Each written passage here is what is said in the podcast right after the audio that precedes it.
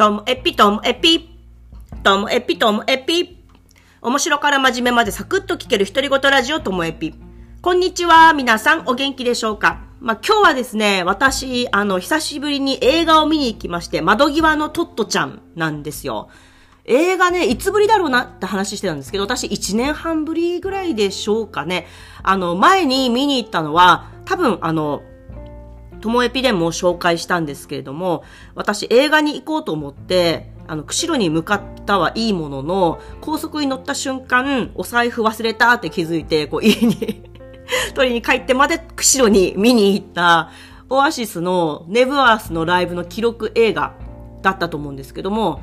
まあそれ以来なんで、帯広で映画見るっていうのは本当久々でした。まあ友達に誘われて行ったんですけど、結果ね、もう行ってよかったですよ。あのね、教育に関わる人、すべての人にこう言ってほしいなと思いました。で、あの、この映画の監督してる方が、ヤクワさんって言うんですけども、十勝出身な方で、で、なんか、えっ、ー、と、今から8年とか前でしょうかね、あの、私たちが、その、やっている、十勝キャリアデザインネ、キャリア、噛んじゃった。十勝キャリアデザインネットワークっていう女性の異業種の集まりで、そのメンバーとの、あの、有志で、えっ、ー、と、子供向けのキャリア教育やりたいねっていうプロジェクトをやってたんですよ。で、その時に、えっ、ー、と、役和さんと繋がっている方がいて、その、子供、ちょうどドラえもんの映画の監督をした後だったかな。で、ドラえもんとかクレヨンしんちゃんの監督して、で、うんと、で、今回はトットちゃんなんですけど、だからなんかそういう十勝出身の人で、あの、今、あの、自分のやりたいことで活躍してる人っていうことで、あの、小学生が帯広で、ヤクワさんは東京で、当時はズームとかないから、でも顔見えてたんで、スカイプだったのかなと思うんですけど、何かその、ビデオ通話のツールを使って、8年ぐらい前に、あの、子供と交流していただいたことがあって、で、その時に私たちも、大人もね、そばにいたんですけども、すごく、なんだろう、子供に合わせて変に、こう、態度を変えるわけじゃなく、うん、と自然体で、でも子供の一つ一つの質問に対しては、あの、正面から答えてくださるっていう、なんか、すごい、あの、素敵な方だなっていう印象があって、で、あの、その役和さんが監督するっていうのもあるし、みたいな感じで、あの、言ったんですけども、想像以上に良かったです。で、ここからはちょっとネタバレが含まれますので、見てない方で、これから見たいっていう人は、ここであの、ポッドキャスト止めた方が いいと思います。はい。で、なんか、あの、すごい私がこの教育でしかも、今、その不登校の子とかとこう関わっていると、あの、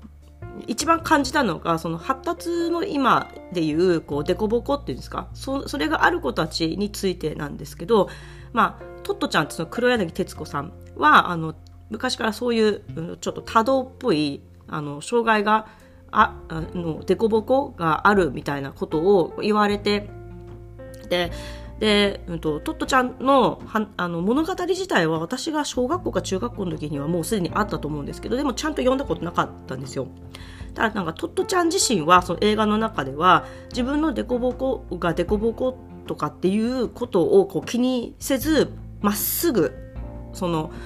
お父さんお母さんのこう愛情を受けて育ってきて、で、えーと、転校した小学校先の小学校でみんなとあのハッピーにこう過ごしているっていうトットちゃんとあとトットちゃんのお友達では、うんと、自分には、うんうんと、凸凹のへっこんだところがあってそれを、うんと、コンプレックスというか、うんとマイナスに見ていてだから一歩踏み出せない子がいるんですけどトットちゃんとの交流を通じて前に踏み出すことができるっていう子、それでハッピーなっていう子がいて、